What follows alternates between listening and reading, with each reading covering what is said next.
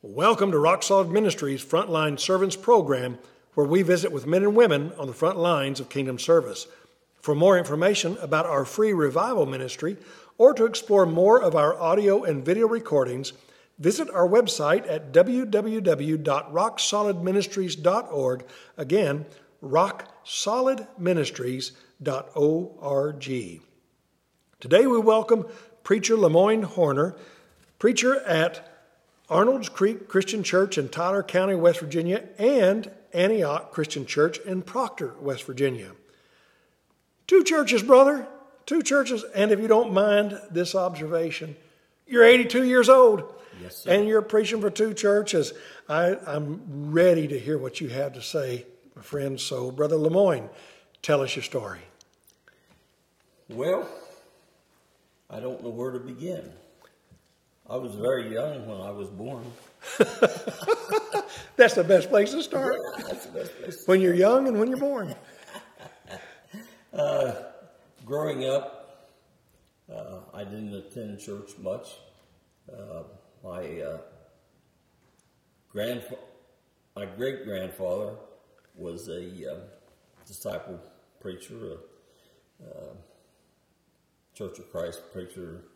Uh, I guess they turned into uh, Campbellite, whatever you want to call them in this area. Right. and uh, but I never met him. Uh, but my grandpa was really uh, religious in his uh, life, and he always attended church wherever he was. Uh, when I knew him, he was uh, just staying with different members of the family. And so when he was at our house, he went to church. I went to church with him. And uh, That was your grandfather. that was my grandfather. Yeah. And uh, I learned a lot from my grandfather, and and uh, I learned, I guess, how to behave and everything, and just uh, like I don't I don't even drink coffee because he never drank coffee. And so- Grandfathers can have that kind of good influence on their. Absolutely. Okay, yeah. And uh, my uh, my parents didn't go to church because, of course, my dad was Church of Christ, grew up Church of Christ. Mom didn't grow up anything, uh, but thankfully uh, she met the Lord before she passed. She she, she came to church, was baptized, and her dad went to church the last several years of their uh, lives, and they lived to be. A, dad was ninety eight, and mom was ninety five, so they lived good, uh, long lives. I, I'll never make that myself. Oh, I'm not sure. yeah. But anyhow, when I was uh, a kid, would go to church at uh, Christian Church in Proctor, West Virginia, which it's a disciple church now. I mean, back then you could you It- there wasn't any difference, wasn't any really. difference Yeah.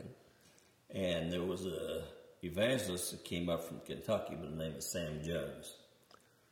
And Oh. Sam Jones was what I call the last of the fire and brimstone preachers. I mean, he could preach and he could make you feel the heat. Yes. I have books by Sam Jones. Do you? I sure do. And you're right. Just reading them, you feel the heat coming out of the books. And uh, um, KCC has his uh, recorded sermons. So, Really. Yeah. Can, uh, Kentucky uh, Christian was- University. Yeah, Dallas University was. Can you get those online? Do you know? Not that I know of. I don't. I don't know. Okay. But anyhow, uh, sometimes after being church there, I was afraid to go to sleep. I mean, I was so scared. If I died, you know, I hadn't been baptized, and I was. If I died, I, was, I knew where I was going, Right. and I was so scared.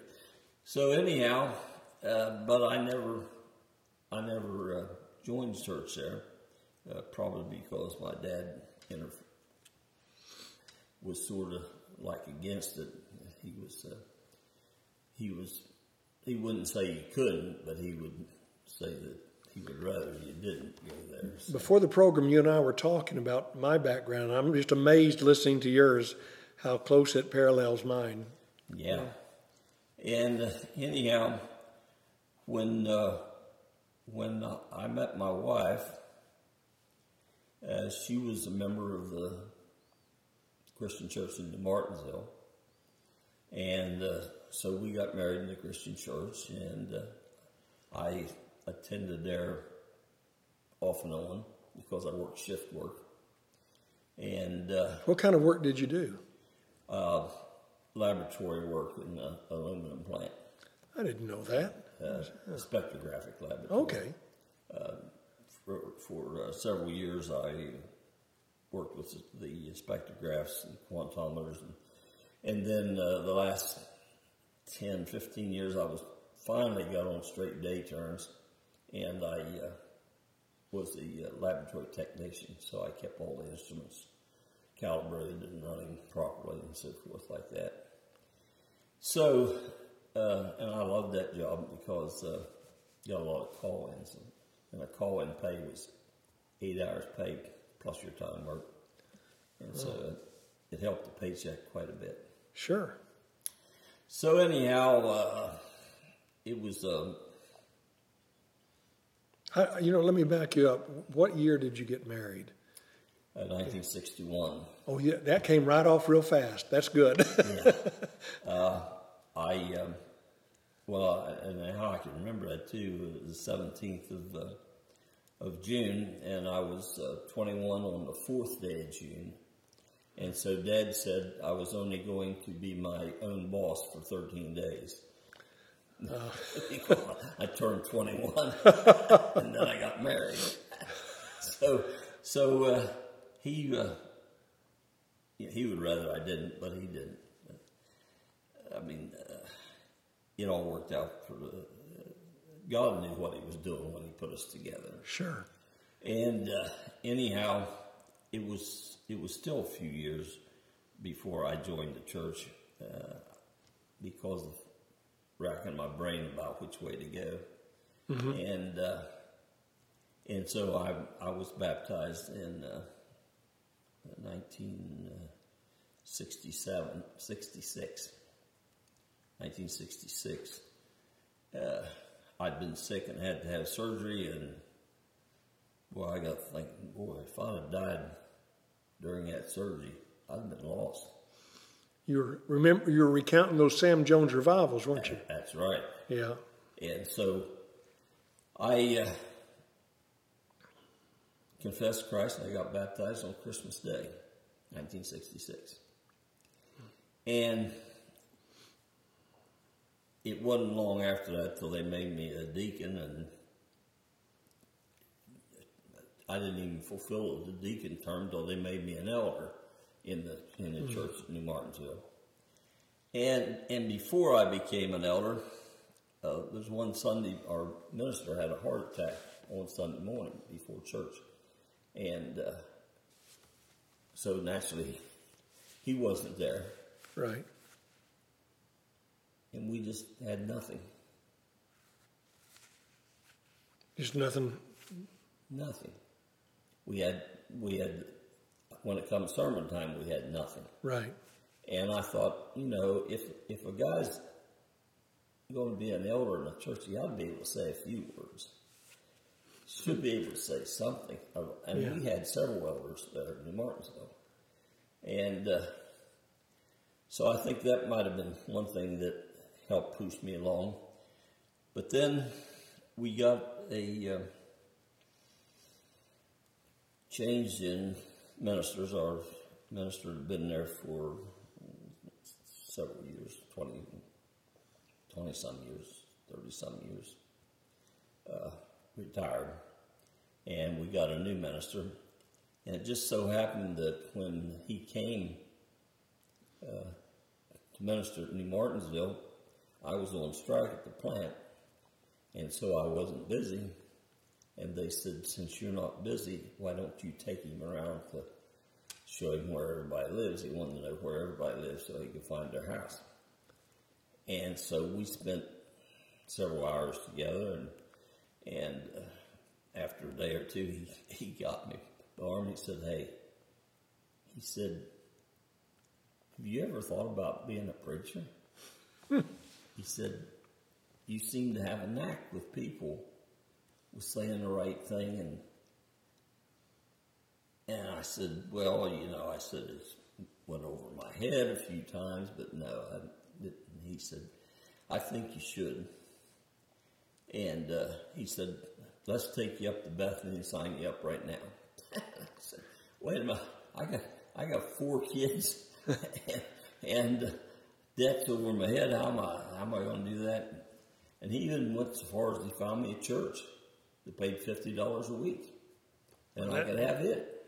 That that was that was pretty decent for back then, wasn't it? Well, I mean, it wasn't a lot because I, I I know that that was it wouldn't like- feed four kids. no, but that that was a decent help. Yeah, a decent help.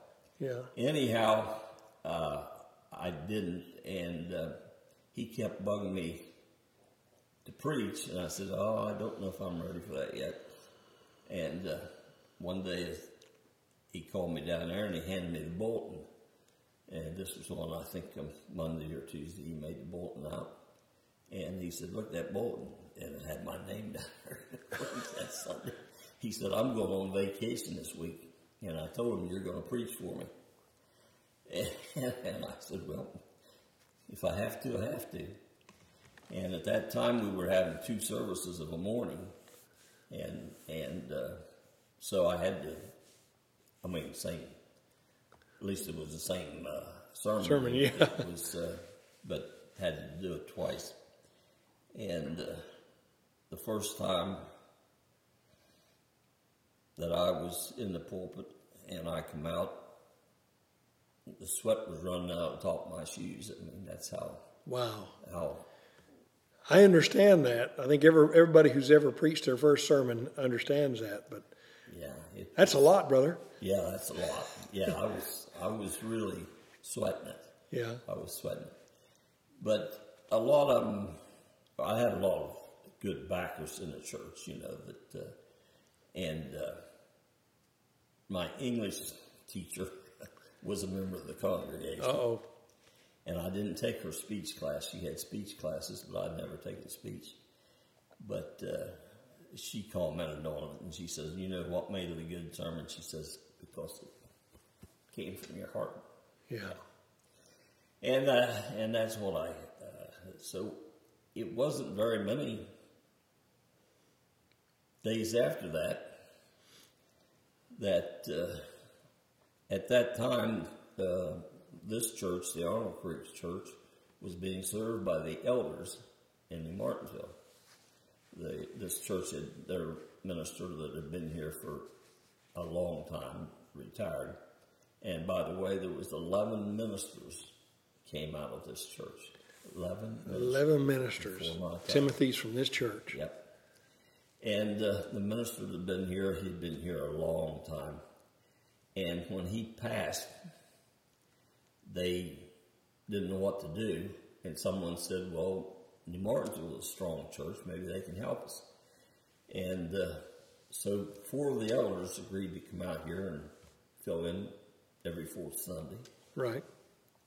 So that went on for just a little while, and then they started dropping out. One dropped out, and then there was three, and another one dropped out, and then there was two, and then another one dropped out, and there was only one left. Who would that be? Who? Who was left? It wasn't me. Oh, it wasn't you. No, I wasn't doing this yet. Oh, all right. And he's a, a person named George Wood. He was an educator from uh, New Martinsville. He had been a football coach, basketball coach, mathematics teacher, and then he worked in the uh, office for uh, the county for a few years. And uh, he was the only one, and so he was only coming every other Sunday. He didn't come every Sunday. And he came to me right before Easter, and he said, uh, "How about going out and preaching for me at the Arnold's Creek Church on Easter?" He said, "Because my kids are coming home. His kids were growing and away, uh, and they were making it home for Easter, and." and he said he would like for their whole church to go, their whole family to go together at the Martinsville Church for Easter. Right. And I could understand that. And I thought for a little while, and then I said, well, I don't want to go out there not knowing anything. I said, I'll only do it if I can go out with you one Sunday before. So you know, his, his turnout year was two weeks before. Well, I came out with him to see how they did things and learn a little bit about where the church was for one thing. And it's it's not an easy one. It's not even easy to find today in the day of GPSs, is it? That's right. That's right. You got to know where you're going. To, Well, I had my GPS on yesterday, and it didn't show any roads. It just showed a fuzzy picture and and uh, right? and a, a little dot on there, but it wouldn't it wouldn't give me the, my location. So anyhow, I came out on Easter Sunday, and we had a a good meeting. We had uh, I'd say forty some people, and we had Easter egg hunt and everything, and and uh, so uh, the very next week, the very next week, George had a heart attack and he was in the uh, hospital, and I went down to visit him, and he says, "Oh, he says I'm really worried about the church." I said, "You are?" I said, yeah. "He said, yeah." He said, "I don't know who's going to preach out there." He said, "You know, I can't preach from the hospital bed." And I said, "Well," I said, to ease, mainly said it to ease his nerves rather than anything else. he didn't need to be upset having a heart Sure. attack. And I said, if you check with them, see if it's okay, I will go out for you till you feel better. Uh, well, guess what? He never did get to feel better. oh, I mean, he did, but he never came back to yeah, church. and and then later he uh, retired and moved to Florida, so he couldn't do it then. But anyhow, I came out then starting in uh, 71, I guess it was. What year is this? this is 22, 72 then, because I just had 50 years 50 years at Arnold's Creek. at the same church. That's So got to be a record. So I come out to preach one sermon, and 50 years later, I'm still here. You know, I, I interviewed a fellow. I'm, I'm, I keep saying I'm going to get all my interviews down and bring them to these interviews with numbers so I can tell people which one to go back and listen to. But a good friend down in Mississippi, he said uh, on his 37th year as for filling in down there, Uh-huh. they gave him uh, a framed uh, certificate that said you're hired. I've never been hired yet. You have not been hired yet, No, and no, you've been here for over. That's here- probably why you've been able to stay 50 years. Yeah. You've never been hired. They, if they can't hire me, they can't fire me. That's right.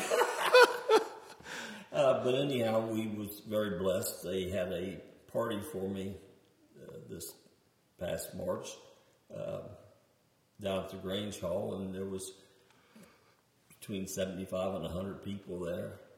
Uh, The Grange Hall was just packed.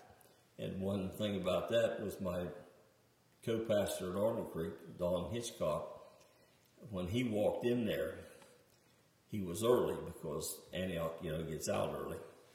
Right. And he uh, he said he walked in there and he told Wayne Mason, he said, "We must be in the wrong place." He says, uh, "All these tables set up." He says, "Lemoyne doesn't have that many friends." we filled them. we filled them. Now, that was nice, wasn't it? Oh, it was great. And and they uh, for fifty year service they gave me a new Bible, two hundred and fifty dollar Bible. Wow. Wow, I'm almost afraid to carry it. but since they bought it for me, Might just as well. Might just well use it. Yeah. So anyhow, I hadn't been here too long, and one of our deacons passed away, and he was a man that was well known in the community and all around. And uh, they asked me to do his funeral, and. Uh, Your first funeral, then. this was my very first funeral. I hardly knew what I was doing or what I was going to do or when I was going to do it. Yes, sir. But, and uh, probably the only one that was here today that was at that would be Sharon, because Sharon Nutter, our pianist, she sang. I, I remember that that uh, she sang in a group that sang that day at his funeral. Yeah. And uh, and Ralph McCutcheon, who's our elder emeritus, uh, senior mem- member of the church, he he was there that day. But anyhow, like I say, this man was well known, and the church was just packed. And at that time, at that time, we didn't have these nice pews. We had three or four different kind of pews. Mm-hmm. Some of them were handmade. Ugh.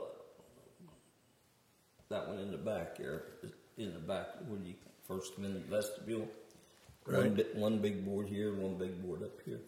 Let, let, me share with our listeners that we're sitting actually in this historic old building of, of uh, Arnold's Creek. And, and let me back up on this one. Arnold's Creek was established 1837. 1837, one of the earliest uh, Christian churches. Not the earliest, uh, you know, but there, but very early on in, in what we call the Restoration Movement of America in the United States. And the first building was a log building. Yeah. And the second one, I think, was a frame building that sat down the road about a half a mile. And then in 1920, I think, uh, they built this building here. And uh, it's a beautiful old building in yeah. a beautiful setting, if yeah. you can find it. Yeah, uh, but it floods. That's the worst problem. Yeah. Uh, the, one year the flood was up to the gable in this. In this building? In this building. Oh my God, I didn't know that. I know you had a flood just recently with all these floods that were in, in Kentucky, West Virginia. Well, I just got in the shelter over there across the street. Since yeah. I've been here in the last 50 years, we had three foot in here. Uh, 87, I believe, was the year. It was a year mm-hmm. we had a lot of flooding over in, in the mountainous area of West Virginia. Yeah. But we had three foot of of, uh, of water in here, and you know, in in one way, it was a blessing because then those old pews, which somebody's grandfather had made that we couldn't get rid of, mm-hmm. were now ruined, and we can get rid of them. You and, know, yeah. And, and so we lost all of our uh, hymnals and our pew Bibles, but we replaced those. And we have, as you can see, we have nice. Uh, very nice. Very nice. And we got padded so you can sleep better. well, you know, and I, there was a study done. If you took every person who fell asleep on Sunday morning in church and put them end to end, uh-huh. they'd be a lot more comfortable. They probably well, it's a shame that we get so caught up in in the worldly things, the uh, the fixtures in the church building or the carpet or whatever, or my grandmother or great grandmother donated that piano. You can't get rid of it, even though it's rotted. You, it's got to be. You got to set it in the corner of an old church building that you don't have room to put it there, but you had to put it there. I think of one church that has a, a, an organ that nobody has played in years. They've been offered a quarter of a million dollars for it. Oh, wow. But they can't get rid of it because somebody's cousin or family member donated that. Yeah. And the church actually needed the money uh, very badly, but they could not sell it for that reason. Oh. So sometimes, and it, people who don't, who are not in ministry, will not understand this. But sometimes, a good flood or a good fire can do a lot of good for God's work. Absolutely. Right. Absolutely. Now we got off the funeral. You were going to tell us more about that funeral. Uh, you had to be nervous being the first funeral in a packed house. Oh man, I was nervous and in a packed house, and I got up in the pulpit, and over on one side sat the Church of Christ preacher, and over on the other side sat the Catholic priest, and little old me doing my first sermon. And I didn't have the attention. You know how the people murmur and talk and right and everything, and there was a little bit of that going on and everything and all of a sudden I said something like, "Death breaks the bounds of this eternal, this earthly life." And when I said breaks, one of the pews split right in two, crack, real loud. Oh, And they, of course, everyone in that row stood up. You know what row it was because they all jumped up.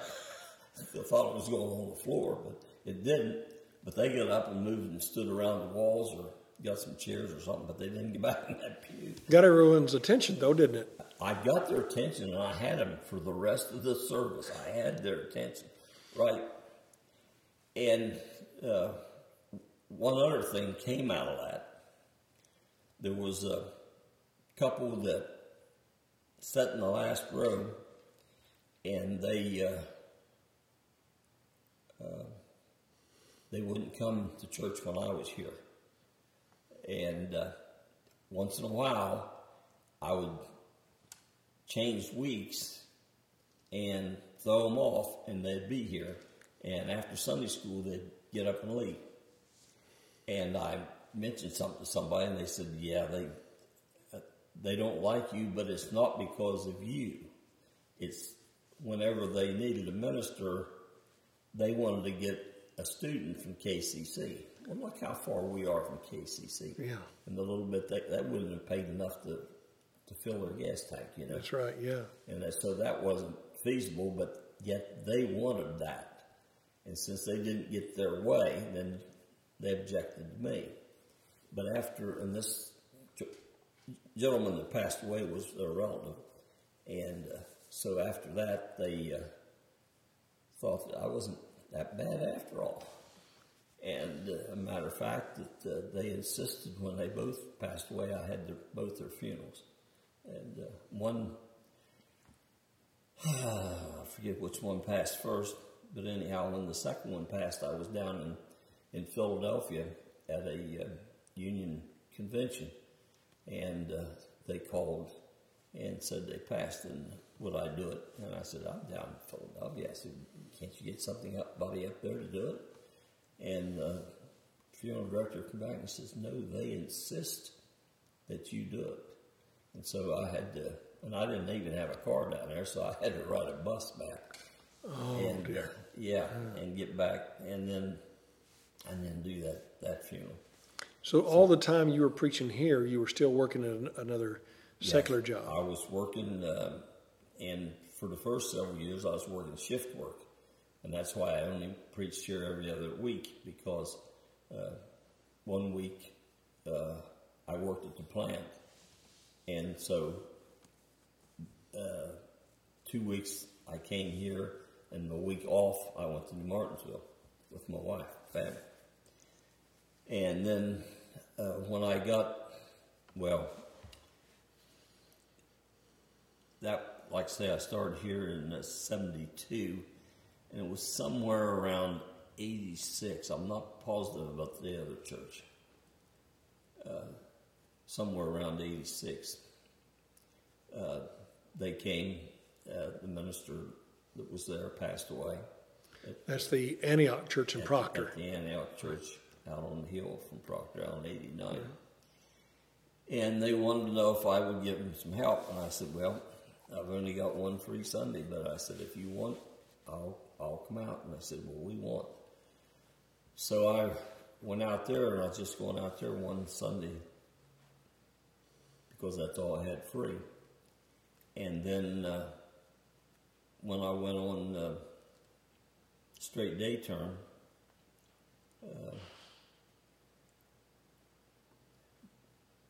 they wanted me here full time, and Antioch wanted me there full time. And I said, well, you know, I, I couldn't, they've been so good to me out here that I couldn't quit. And uh, so I just went two and two, and that's what I've been doing until today, So now how does that work? every other Sunday. Just every other Sunday. Now, what about fifth Sundays? It's every other Sunday. And, Oh, so it just doesn't matter Yeah, when fifth Sunday comes. Every so I Sunday. might be the first week this month, and might be second week next month, or whatever. That's why we have to be so careful when we're scheduling revivals to make sure Absolutely.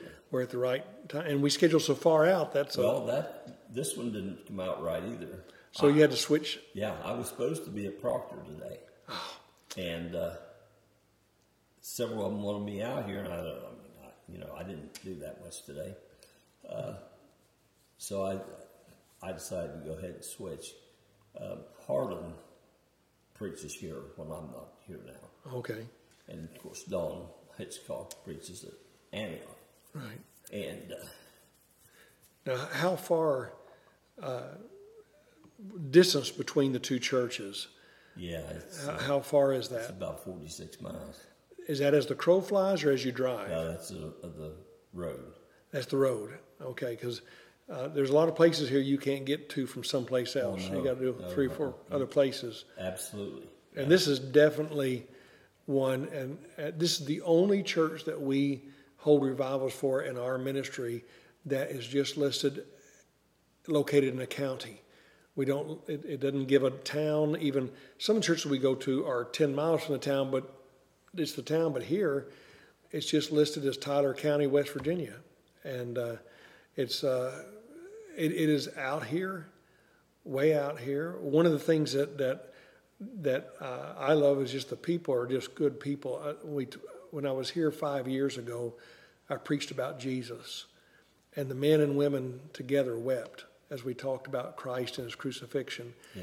And uh, and these are strong people. I mean, right up the road, you pass the house that has the sign that says says no trespassing. You'll be shot dead and buried deep. and and uh, but good people, good people, and and they're honest with you too, like that.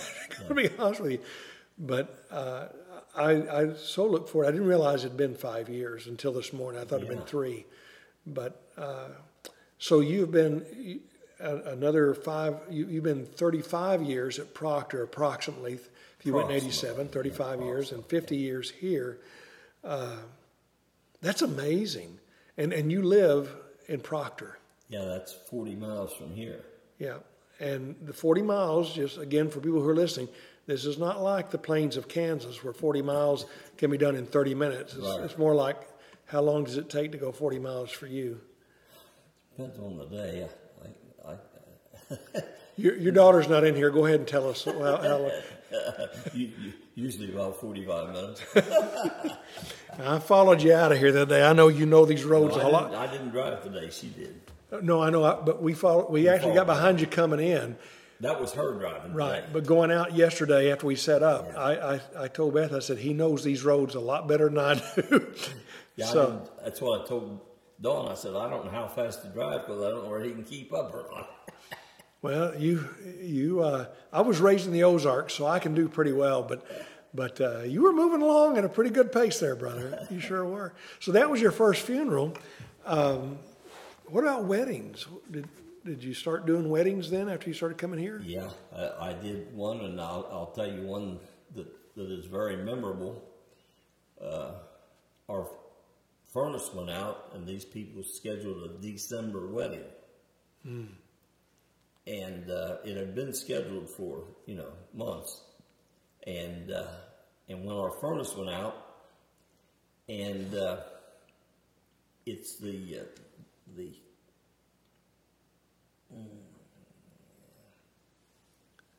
inner part of the, the furnace. Uh, I forget what it's called.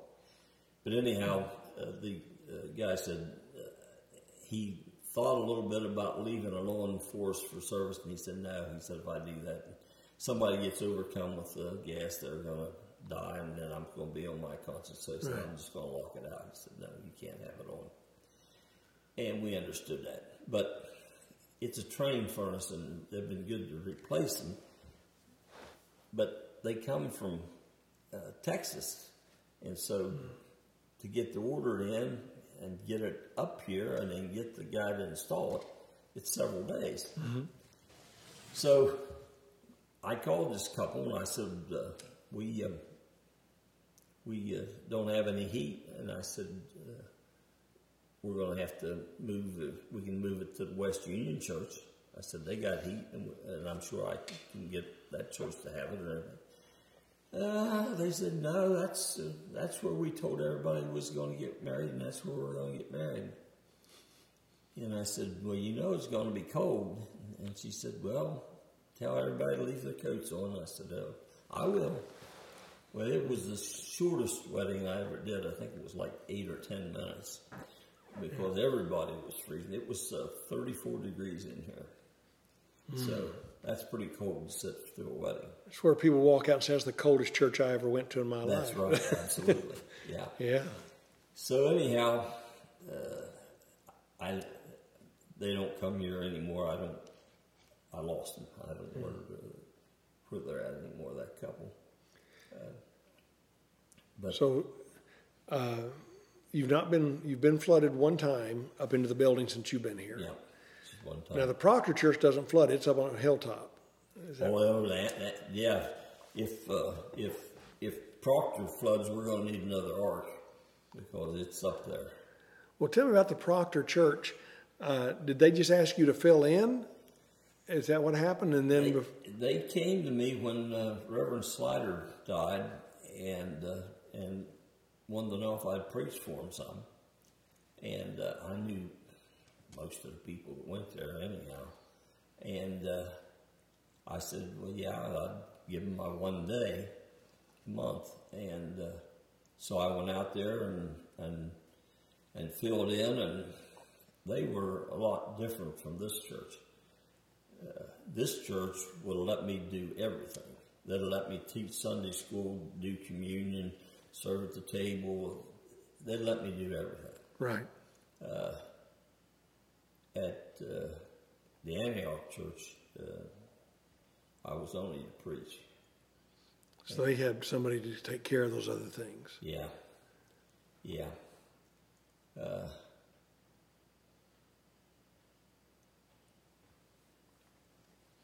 you know, some churches, the people are never trained or taught how to do those other things.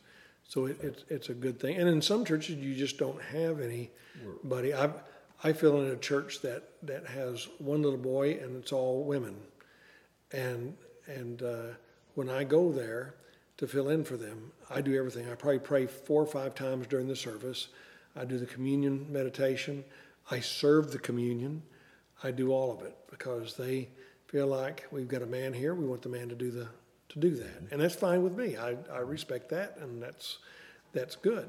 But uh, when I'm not there, it's just them, and I think they just do. If they don't have somebody else to fill in, they they do their own lessons and do everything else. Yeah. We uh, at Antioch we had a, a boy. It was I think he was only about nine or ten when I baptized him, and the next Sunday he came up and he says, "Okay, I'm ready to serve." he, he was ready, ready to serve communion or whatever that needed done already, and we have used him. We have been so down on the attendance that we've had to use him for a, uh, a deacon, and uh, yep, as soon as he was baptized, he was ready to serve. Well, you, do you think that working, uh, being a tent maker preacher, as we call them, uh, do you think that helped you to stay in, in, in these two churches all these years? Oh, absolutely, because uh, they didn't pay enough to to, to support you without the uh, other income. And uh, of course, I told them when I came out I didn't want any money, but they insisted I take it, and uh, and they've given me raises right along, which they gave me a raise last month or the month before. They're, they're very, very. Uh, this church is a very giving church, and if somebody needs something, they don't just give them twenty dollars or fifty dollars. It's most likely five hundred or a thousand. Right. Yeah, and and you can see as our attendance, that's Yeah. amazing that, that there's that much money to do it. And matter of fact, after that flood, we uh, we got letters from uh, some of the sister churches and sent checks to us, and they said, "Well, send them back." I thought, "Send them back? Why don't we use that? We didn't need it. We didn't need it." That's, that's good for them to realize that. Sometimes churches or missions or missionaries uh, or preachers will take money that they really don't need. Now, my grandfather had a saying if someone brings you a bag of tomatoes in the morning and another church member brings you a bag in the evening, you get that first bag sitting by the door, take your foot and scoot the bag behind the door because you don't want to take away their blessing. Right. They want to, and, and, he said, then if you need to, after you after you've stewed all the tomatoes and done everything you do, then find somebody else who needs tomatoes and quietly go give them tomatoes. Right. But he said, don't take away their their blessing. But I, I think it's nice to be honest too and say, in mission work, we've done new church work, and we've when we got to a point in any new church work we did where we didn't need the, that support, we were very quick to let the people know that we didn't need the support. We felt like it was dis, dishonest to to take it. Right. And some of them wanted to continue to support us for a while longer. They said we, we want to be a part of it, and so we want to continue, and that's fine, long as they understand that we're we're doing okay. Sure. And uh, so two churches for, so you could almost say that you served two churches for 87 years and you're 82 years old. yeah. If you did that, you know, uh, I've interviewed the, the, oldest preacher I've interviewed is 92. oh wow! And uh, he's Brother Bliffen. He's still preaching down in in uh, Florida, and I've in our travels I've run across several preachers who are up there in their 80s and 90s, and it's always an inspiration to me. Um, I'm I'm certainly not as young as I was when I started doing this, and uh, I could retire in the next couple of years, but uh, Lord willing, and I always say, it, Lord willing, I don't intend to. Right. I, I, love what God has called me to do, and as long as I'm able to do it and do it uh, in a way that I think would please God, I'm going to keep on doing it. And uh, hopefully, if I'm doing it in a way that, that wouldn't please God, and, and uh, Beth will just be honest with me and tell me it's time to cut that out. But uh, you, you have, I don't know, uh, I'd like to know if you want to share it. You've had a, quite a loss in the last few years since I was with you. Uh, that uh, you lost your wife. Yeah.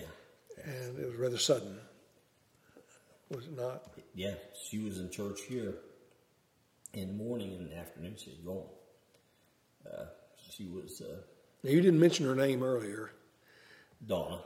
Donna, yeah. Uh, we called her D. She was at church here with me in the morning, and on the way home, she says, uh, I was thinking, she said, couldn't, couldn't we do something different today? And I said, fine with me. What do you want to do? Uh, she said, let's go up to Moundsville to the Prima Marina restaurant. I said, sounds good to me.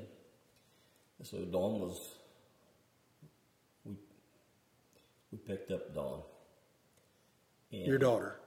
No, Don Hitchcock. Oh, Dawn, Dawn. Oh, I'm sorry. You said, I got Dawn. it. Right. Uh, we picked up Don Hitchcock. We take him to almost every Sunday. We take him out to dinner. So we went up to Prima Marina and, and uh, had a good meal, and and we were coming back home, and was just almost to home, and I saw her holding her head low. I said, "You got a headache?" And she said, "Yeah, I got a terrible headache all of a sudden." And uh, I said, "You got anything to take?" And she says, "Not with me." She says, "Let me off at the house before you take Don home." So I dropped her off at the house and took Don home and hurried back and went in and she said, she said, I tried to lay down, but I can't. This is just a splitting headache. And uh, I said, well, anything, we can only check two things at home. We can check her blood sugar, check that it was normal, and tried to take her blood pressure, and it was higher than our machine could read. And I said, you got to go to uh, the emergency room. And she says, I got to go to the bathroom first. And she went to the bathroom, and that was it. Oh, I'm sorry. And, uh, so they said it was either a, a aneurysm mm-hmm. or a, a, severe stroke.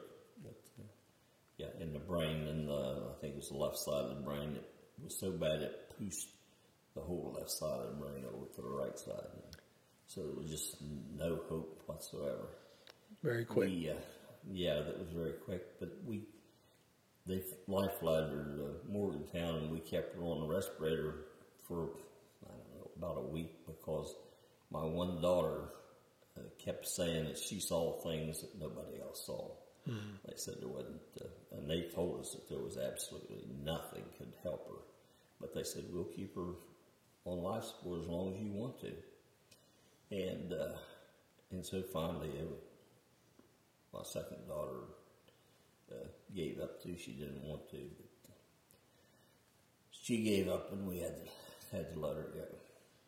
So we were married. Uh, gee, hmm, sixty-one to I don't know 50, 57 years. I think it was. Fifty-seven years, A long time. And she was quite a helpmeet in the church, wasn't she? Oh yeah, yes, she was a, a great. Uh,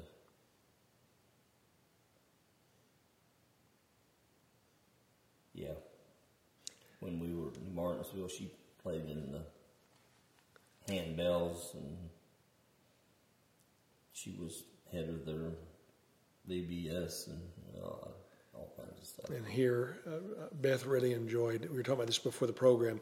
Beth really enjoyed working in the kitchen after the evening fellowships with her. We were here last time. They just got along great, and and uh, we always admire when there's a preacher's wife in there, just giving it everything they got. Yeah, And she did, and she she canned good uh, green beans, and every time they had a funeral dinner or anything, they always called on her to make the green beans. Uh, yeah, yeah, it's uh, it's been sad and lonely without her. Uh, it's been three to four years. it, it was it was three years in March, Yeah, and uh, I got me a dog, yeah, and uh, it's a German Shepherd. So I said she's my protection, you know, and my sounding board. Yeah. Uh,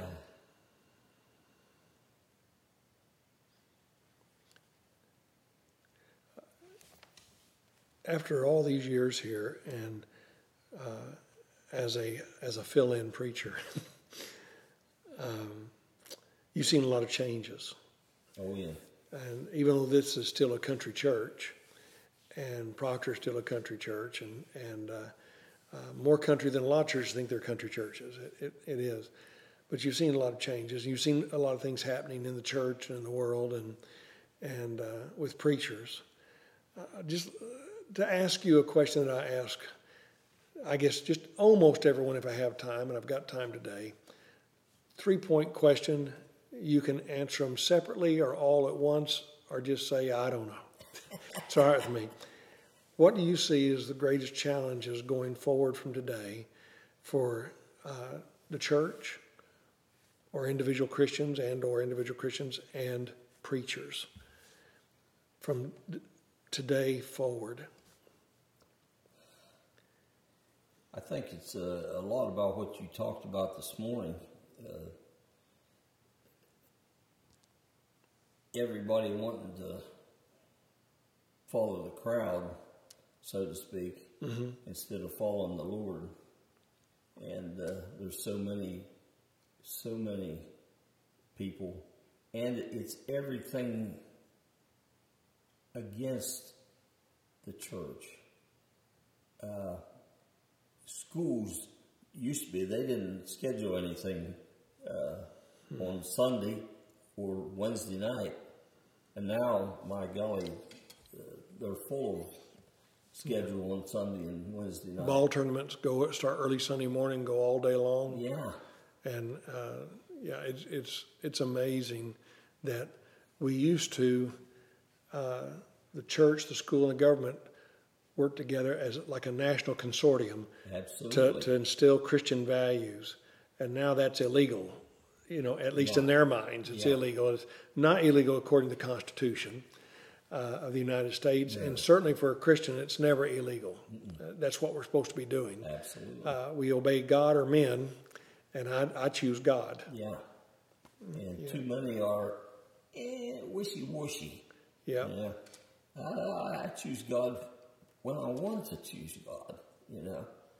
when he's convenient. When it's convenient to choose God, and that's not the way that He meant it to be. uh, broad is uh, the way to least destruction. There is a road to, and uh, so the, yeah, that's uh, and and we're losing ministers left and right, and uh, we got more churches open now than we have ministers to fill them. Yes. And uh, what's that going to do? It's just going to hurt more and more and more. So many uh, parents, grandparents, uh, if they if they've got a, a, son or grandson that's passionate about being a Christian, passionate about he wants to preach the gospel, well, there's better jobs, and you you know you won't you won't get any yeah. yeah. won't get any retirement out of that. Well, uh, some denominations may have good retirement plans. Uh, in, in the independent Christian churches, there are some programs, but it's really everyone for themselves, you know. But it's really God for everyone. And we have a retirement program. It's just out of this world. Yeah, and amen. and uh, but so many are dissuading, and I'm always telling people don't don't do that because this is about eternity. This is about souls, and if we if you stop a son or a grandson from preaching, how many souls will go to hell? Because he did, and maybe he'll reach three or four in his entire lifetime, but one of those will reach a thousand, ten thousand. You just never know. But God has a plan, and we don't need to. You get in front of that plan, and you're liable to get mowed down. That's right. Yeah. And I've always said, if I can just save one soul from yeah. hell's fire, my ministry has been worthwhile. Yeah. Yeah.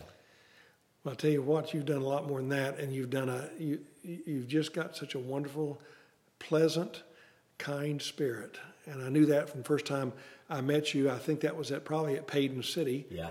I was doing revivals at Paden City, and y'all came to Paden City to sure. revivals several times, and I kept thinking, you know, maybe they'll get us to come out there, and, and y'all were kind of hesitant. But you told me later it's because you thought I wouldn't want to come out way out here in the woods to a little bitty church. Right, and and the second thing was I was wanting to run it by my elders because you know preachers don't run the church; they're not supposed to. right, I agree with that. I agree and, with that. Uh, sure. Yeah, and you twisted my arm the first time, and to get Brother Greg out here. Yeah, and I'd never heard Greg. And yeah. you said, "Well, I guarantee you're gonna like him." You didn't like him and, at all, did you? And you, and you were right. Your guarantee was worthwhile. Well, I couldn't. Once you got an okay, I couldn't get out here for so long. And Greg, that was about time Greg was new. Uh-huh. And I, I do remember I was at Paden City. You told me where the church was, and it was hard to find. And it took me. I think I came out here two different days till I found it got the coordinates put on the GPS so I could send it to Greg and say, "This is where it's at, Greg." And you took a picture of it. Yes, I did. And when when Greg came out after Greg had been here, he gave me directions on how to find my way back out here because I had to come from a different direction, and and uh, it's uh, like we say, it's not an easy place. Did he give you those directions that came over the hill? No, no. That I'll tell our listeners about this. We uh, this is one of my stories, but it has to do with your your congregation yeah, here. Right we had when I'd first come out here to find the church for Brother Greg, which was I don't know six months or a year before he was to come. I came from Paden City, which was uh, out by the river, by the Ohio River, and when I spoke with Greg before I came, he had stayed over. Uh, uh, down the valley and out Paden City's to the west. He stayed to the east, about 16 miles.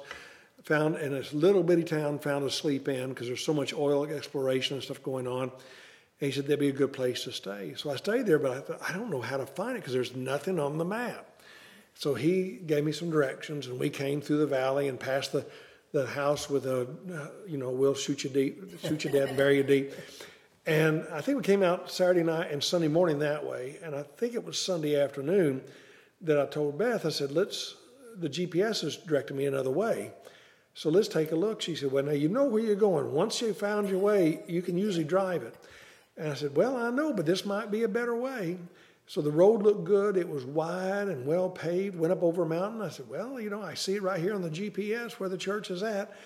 And turns out we got the top of that mountain after a couple of mountains. We got the top, and we were going to be late if we didn't get here. And got the top, and the road split up and, and went up a little ways up the hill on both sides, and it was no trespassing. It was wells. And and there was a guy sitting in a truck there, uh, in, in between the two. So I drove over to him. He stepped out of the truck with a big grin on his face and said, You're lost, aren't you? I said, Well, yes, sir. He said, You're following your GPS, aren't you? I said, Yes, sir. He said, Where you need to go? And I showed him the church house on, on the building. He said, Well, most people who come up here and they're lost, they're needing to go that way. And that's where I want to go. He said, There's your road over there. And I couldn't see it. And you go over to the end of the pavement and it just dropped sharply down. And it was one switchback after another. It was, it was washouts. And the, I'm telling you, it was it was scary. And I thought if any of these trucks, which I didn't know they didn't use that road, if these trucks try to come up this road, and these workers' trucks, there's no place to go. And we were in a van, and I told Beth that's why I, I really miss our, our, our, SUV. But anyway, uh, we get down, we got to some pavement. I said, well, maybe we're there. And no, we had a little bit of pavement, and we got back on more dirt road, and here's a burnout church building, an old cemetery, and one thing another. And I said, I still see it on the GPS. We're going to get there. And we finally pulled along the side of the building from the back side, backed up. Beth said, Well, I believe you're going to have to come over here and help unglue my hands from this door. and I told her I couldn't because somebody had to pry my hands off the steering wheel.